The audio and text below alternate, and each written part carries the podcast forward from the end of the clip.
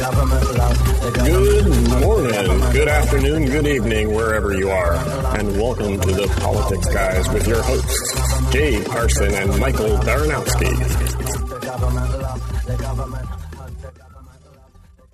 Welcome to the Politics Guys. I'm Michael Baranowski, a political scientist at Northern Kentucky University.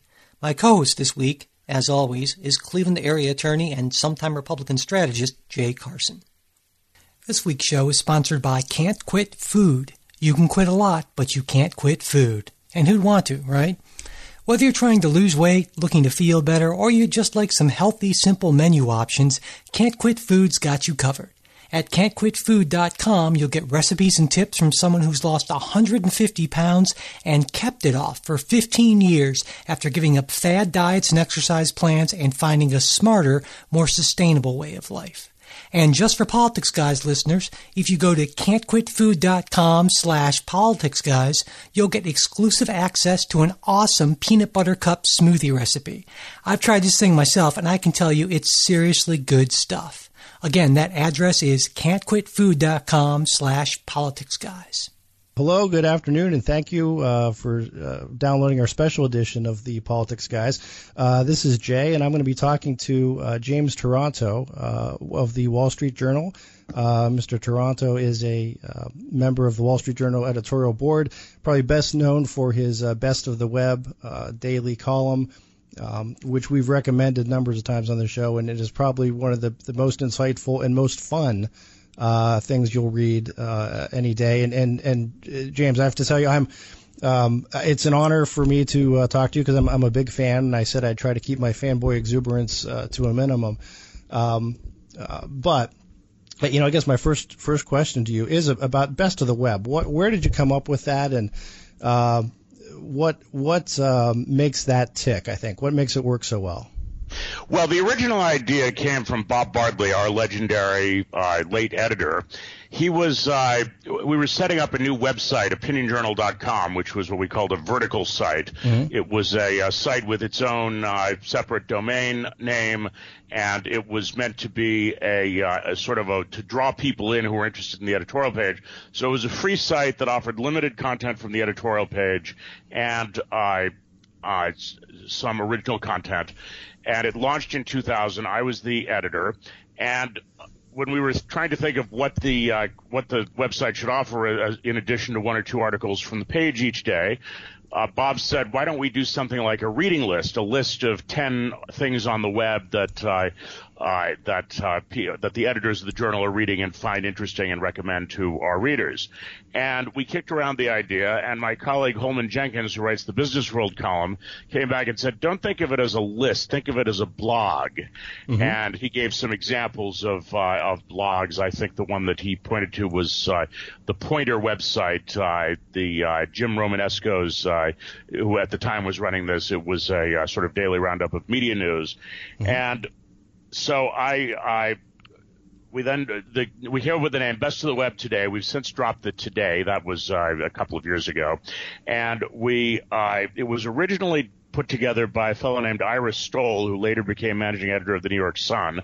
He would send me uh, a few hundred words of various items of things that he had found that were interesting, and I started and I would edit them and put them up sometime in the late morning, early afternoon as time went on, especially during the 2000 election, uh, my, you know, my duties as editor of the site were close to a full time job, but I mm-hmm. sometimes mm-hmm. found myself uh, wanting to contribute uh, you know, wanting to having things I wanted to say, and this was an unsigned column, so I was able to write my own little editorials, as it were, put them into the column, and it eventually took on more of my voice. And finally, uh, about a year into it, my bosses said, "Well, this has really become your column. You should put your name on it."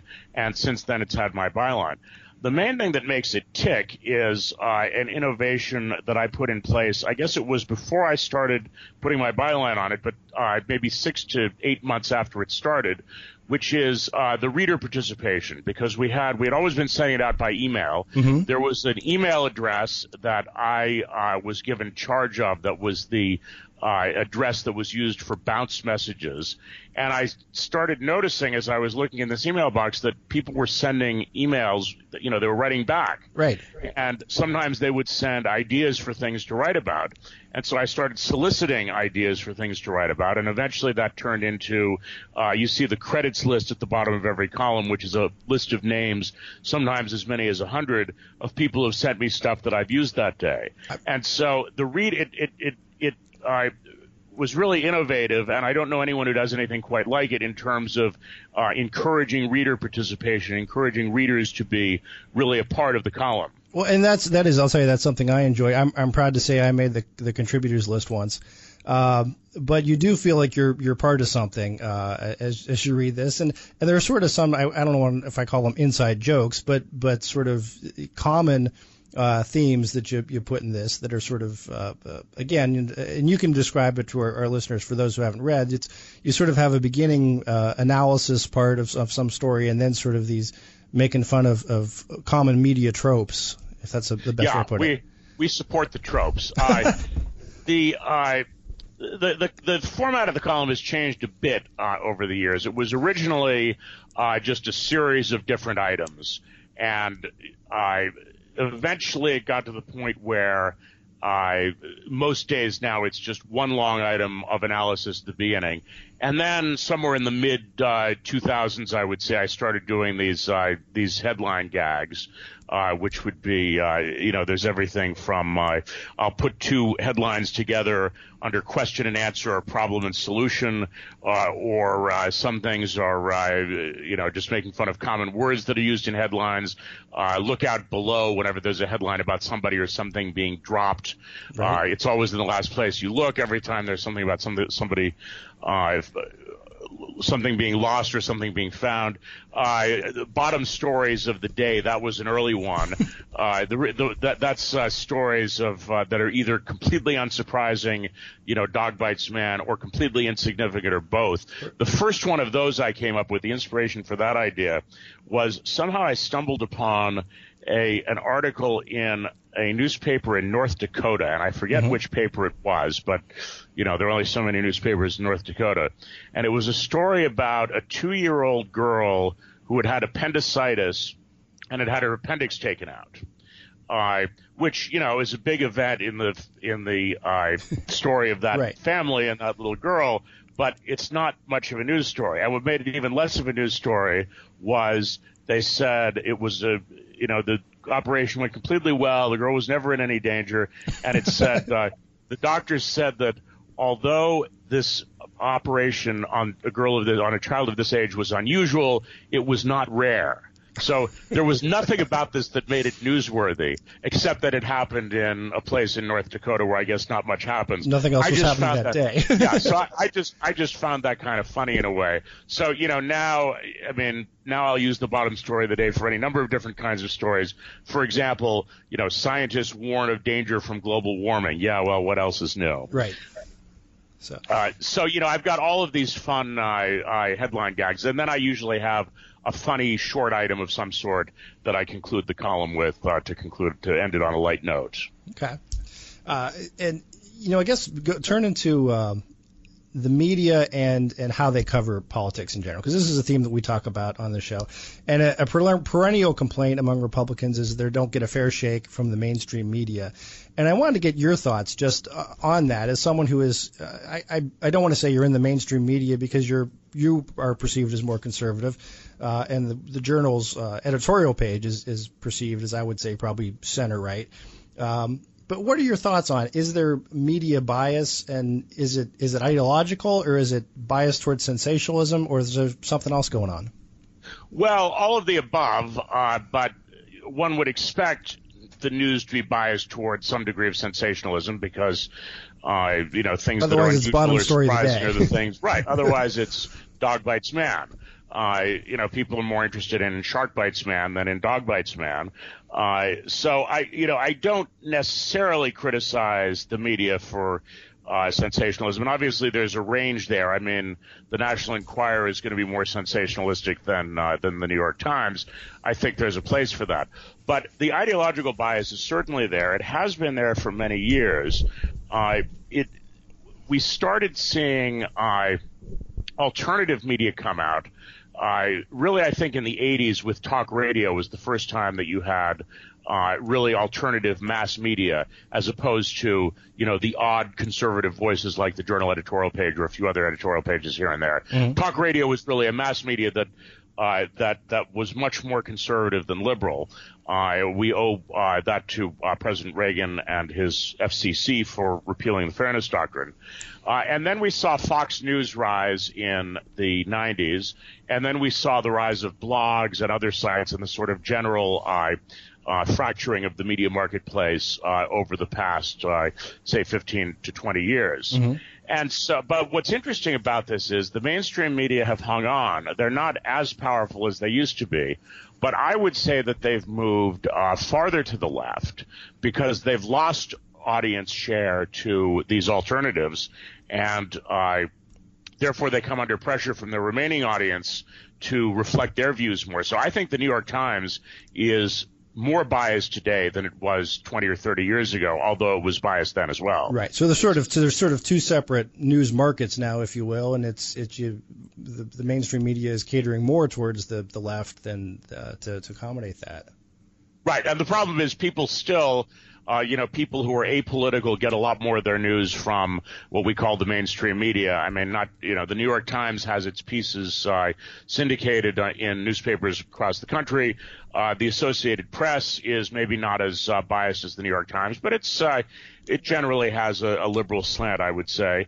Uh, you know, the network uh, TV newscast audiences have been declining for years, but they're still higher than I believe any cable news show. Yeah. Uh, I think the highest rated cable news show is probably O'Reilly, and uh, he still gets several minutes, uh, several million fewer viewers, I believe, than any of the network uh, evening newscasts. Yeah. So, the, if anything, the liberal bias in the media has become worse. And then we have, of course, this year the Donald Trump phenomenon, where you have journalists saying, I saw that uh, this Jay Rosen, who is a uh, journalism professor at NYU, calls it a civic emergency uh, stopping Trump. And the New York Times has endorsed this position. They published a column by Jim Rutenberg, their media columnist, on the front page, which I take to mean it's a statement of policy, saying essentially we have to give up trying to be objective for the duration of this election because defeating Donald Trump is so important. Well, I think that that further erodes uh, the credibility of uh, the news media and the New York Times in particular, uh, regardless of the outcome of the election. And uh, I think it's a uh, it's a great mistake. Yeah, you know another. Uh, I guess fairly recent development in journalism is the fact check genre, and that's something you've been particularly critical of in a lot of your columns. and I wonder if you you could comment about what's what's bad about the fact fact check genre as it exists now, and is there a way to to make it better? Yeah, well, for people who aren't familiar with this genre, this is uh, what what what this is. Uh, the format here is uh, the journalist will present an assertion, usually made by a politician, uh, and then uh, grade it and determine how factual it is. And some of them have scales that they use. For example, Glenn Kessler at the Washington Post uh, will give it Pinocchios. So a statement that he says is completely true gets a what he calls a Geppetto check mark, and then uh, statements that are false get between one and four Pinocchios, depending on how false they are. Mm-hmm. Uh, PolitiFact will rate has a rating of true, and a rating of half true, and a rating of false, and then a rating of pants on fire, which I guess is the equivalent of four Pinocchios. Right. Now, the problem with this is, uh, really what these are are opinion pieces because what the author is doing is he's looking at a statement and then he's passing judgment on it and he's saying this is factual or it isn't. Often these statements are not factual statements at all. They're not claims about fact. They are uh, perhaps hyperbolic uh, statements or uh, uh, predictions. Uh, PolitiFact, for example, in 2008 rated President, uh, rated then Senator Obama's promise that under my plan you can, uh, uh, you'll be keep able to doctor. keep your doctor as true because that was what his plan said. So it was true because he said it was true. Well, that's a tautology. Then, uh, as time went on, they rated it uh, partly true or mostly true. And then finally in 2013, when it turned out to have been a big lie, they rated it lie of the year. Uh, so basically what's happening is they're giving a politician they like the benefit of the doubt, and then modifying their views, uh, and finally uh, yielding to uh, uh, the facts when the facts are out. But it never should have been treated as a factual claim in the first place. Right. right. Similar example. Glenn Kessler, I believe it was, the Washington Post, gave Mrs. Clinton two Pinocchios for her statements about her uh, email scandal. And then when uh, Jim Comey discussed the FBI's findings. This was even before the recent uh, written material that the FBI turned over that makes things look even worse for her. Mm-hmm. Then Kessler said, "Oh well, actually, it's four Pinocchios." But how did he know to give her two Pinocchios? He was just making, he was just rendering an opinion, giving her the benefit of the doubt. And this, you know, what actually what this, what these fact checks are a lot like is a judicial opinion. Uh, but we call judicial opinions opinions, right? And uh, they're, uh, you know, they're fallible and so the fact check genre is an effort on the part of journalists to reclaim some of the authority that they feel they've lost.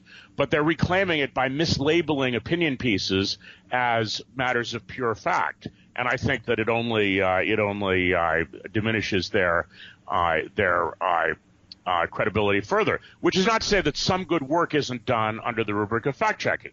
Now and then I will cite a fact check that I find persuasive. But again, it's no different from what I do. I do an opinion column. Uh, you're reading it. You're getting my biases. You're getting my opinions. Uh, I don't claim it's anything else, uh, except, of course, I do. I adhere to the facts, mm-hmm. and uh, and uh, you know, I'm not knowingly going to say something that uh, that I that that is false. Uh, but uh, you know, opinion journalism should be clearly labeled as such. And what these guys are doing is they're labeling opinion journalism as sort of a supercharged kind of factual journalism, right. uh, when in fact it's just the opposite. Right, and, and it's even even the more insidious, I think, as as you, you point out, because it's sort of saying this is it's not just this is reporting, this is more than reporting, this is fact check, like the other reporting is something different. Right. Um, you know. Terms of sort of policy stuff, with the Trump candidacy, the, the journal uh, opinion um, uh, page, uh, the journal editorial page, is typically taking the position of, of tradi- what I'd call traditional conservatism. And I think even in your mission statement, it cites uh, the principles of, of Adam Smith's uh, Wealth of Nations, that that's one of the sort of the governing lights, I guess, to the, uh, the journal's editorial policy. Um, but this, this is sort of a rough year for Adam Smith. And I just kind of want to get your, your thoughts on uh, where do uh, pro trade conservatives go? Do you think uh, in the in our current environment? Well, uh, I guess it depends how strongly you feel about it. I mean, if you really feel strongly about it, uh, vote for Gary Johnson. Yeah. I, I actually have a friend, a guy who started as a reader, and I met him uh, almost 15 years ago, and we've become uh, friends since. Uh, and he tells me he's voting for Gary Johnson uh, because uh, he is uh, something close to a single issue voter on trade, uh, and he finds uh, Trump more accept more unacceptable than Mrs. Clinton, but he finds both of them somewhat unacceptable. Mm-hmm. Uh, so he's voting for Johnson. I don't think there are a lot of single issue trade voters out there, uh, but I guess that's where they would go. Uh, in terms of uh, the journal's position, uh, we are uh, you know, Trump is, departs from our views on his two major areas of heterodoxy. Uh, from our institutional views, namely immigration and trade. And so uh, we have never, as a page, been enthusiastic about Trump. Uh, we don't endorse candidates. Right. Uh, we endorsed Herbert Hoover in 1928 and never made that mistake again. And I hasten to add that was before my time. But uh, we did have an editorial saying uh, Trump was not our first choice or even our 16th. Right. uh, and I think that that probably is true of most of the people on the page. On the other hand, there's a range of views uh, among uh, uh, my fellow editorial board members and myself as to as to Trump. I think at one ex- one end is Bret Stephens, who is a uh, very strong never Trumper. He writes the Global View column, which appears in, on uh, Tuesday's paper, mm-hmm. uh, in Tuesday's paper. And I would put myself, uh, along with my colleague James Freeman, at the other end of that. We are the least anti-Trump uh, people on the uh, on the editorial page. Right. So you're, I would, not a never Trumper, but but not a. I guess how how would you describe that? A Ho- hopefully not a dry. I guess there's no word for it now. Uh, well, I was, nominee, I, so. But. I, I was never Trump during the prime. Or I was anti-Trump rather during the primaries, and now I see him as uh, considerably preferable to Mrs. Clinton. Okay. I, I, also am, am, somewhat ambivalent about Trump. There are things about him that I find uh, that I find uncongenial. There are some things about him that really worry me, and there are other things about him that I find delightful. Most notably, his uh, contempt for political correctness. Agreed. And, and, turning to that, I, you know, one of the uh, pieces that you wrote in one of your um, best of the web analyses, and it was really sort of a personal story about uh, your days as a student journalist uh, and you're a professor, and, and your adventures in the age of political correctness. And I wonder if you could just give our listeners sort of a background on that, um, uh, sort of what happened, and, and how that informs what you do now. Yeah, in 1987, almost 30 years ago, I was suspended from the Daily Sundial, the student newspaper at Cal State Northridge, which is the third tier Western university that I attended and from which, by the way, I never graduated, uh, because I wrote a, an opinion piece. I was opinion editor on alternate days, uh, and I wrote an opinion piece and published it, uh, arguing for freedom of speech uh, there had been a cartoon that made fun of uh, racial preferences, affirmative action, at, that was published at UCLA, which set off a big kerfuffle and got the editor uh, and uh, art director suspended there by the student government. And our paper at at uh, Northridge was overseen by the journalism department, and you know I spent uh, hours in class listening to these professors uh, inculcate us with pieties about the uh, sanctity of the First Amendment and all that. Mm-hmm. And I actually believed that stuff. And, but when I ran this uh, piece defending this cartoon and the right to print it and published the cartoon along with it to illustrate what I was talking about, uh, I got suspended by Cynthia Rawitsch, the faculty advisor of uh, the student newspaper, and I, I, you know, I went through uh, administrative grievances and whatnot, and mm-hmm. they, uh, they went nowhere. So finally, I had to sue her. Uh, the ACLU represented me, and uh, the whole process took a little over two years. But finally, the case was about to go to trial, and they realized they were going to lose, and uh, so they agreed to rescind my suspension and uh, let me rewrite the uh, policies of the student newspaper. and it was a uh, it was frustrating as hell at the time, but it was a great experience, and you know, uh, 27 years later, I got a column out of it, so I can't complain. Yeah, and, and the, just, just to give our reader or our listeners a, an idea, the, the offensive cartoon involved a, a rooster applying for admissions or something. It was it was sort of a ridiculous thing uh, to take offense a, to. Uh, it, it, was a uh, regular running strip in the UCLA school paper, which is called the Daily Bruin, and it was called UC Rooster. It wasn't normally a political cartoon. It was very crudely drawn uh, by a young man named Bruce Feinbaum. I have no idea what's uh, what's happened to him. Uh, but uh, it, it, this particular installment depicted the rooster standing on campus. Another student, a human being, uh, uh, says to him, "Pardon me, but aren't you a rooster?" The rooster says, "Yes." The guy says, "Well, that's cool, but how did you get into UCLA?" And the rooster says, "Affirmative action." I, you know, with right. what's been going on on campus the past couple of years, it really wasn't all that different then, except perhaps that it was a bit less all consuming. Yeah. And so, you know, there was the same kind of, uh, uh, you know, hysterical overreaction uh, by uh, organized minority students or third world students, as they called themselves at UCLA at the time, and the administration, or the, actually this was the student government, uh, knuckled under, and then they rescinded the suspension when it turned out they hadn't followed their own procedures, and the editor at UCLA threatened to sue, and so they said uh, he also published a groveling apology. So basically, both sides blinked there, but not in my case. I actually had to uh, go through a two-year legal process to uh, to vindicate uh, myself. Do you, do you see any uh, like ray of light coming from, for example, University of Chicago's recent email to incoming students about uh, safe spaces and free space or and free, free speech. Uh, do you think that is the tide turning, or is this this, I, I guess, window dressing? Well, I think that uh, the Chicago thing is genuine. There have been a few other uh, schools that have made encouraging noises. Uh, Purdue University, where Mitch Daniels is the president. Uh, Oklahoma Wesleyan University, which has joined a lawsuit against this uh, crazy Title IX business, which uh, I won't go into because that, that that would be a whole other half hour conversation. Sure. Uh, but I met the president at a conference recently. Apparently, University of Colorado is doing some good things. Uh, so you know there are some uh, there are some rays of hope, but. Uh, uh, I think right now the universities are so dominated by the thuggish left and uh, supported by government subsidies, that it's going to be hard to really make a change. Uh, although who knows, maybe uh, the uh, cultural effect of a Trump presidency would trickle down. I, I, guess that would be, yeah, that's something people could hope for. Uh, uh, so uh, you know, I, I know we're we're on the eve of a holiday weekend, and I don't want to keep you. But is there anything else that you've been working on that you'd like to to plug, or authors that you recommend that our listeners should read, or or places we should look for information? Well, if you want to get a different take on the election, Scott Adams, the cartoonist who draws Dilbert, we're talking about cartoons again yes. here.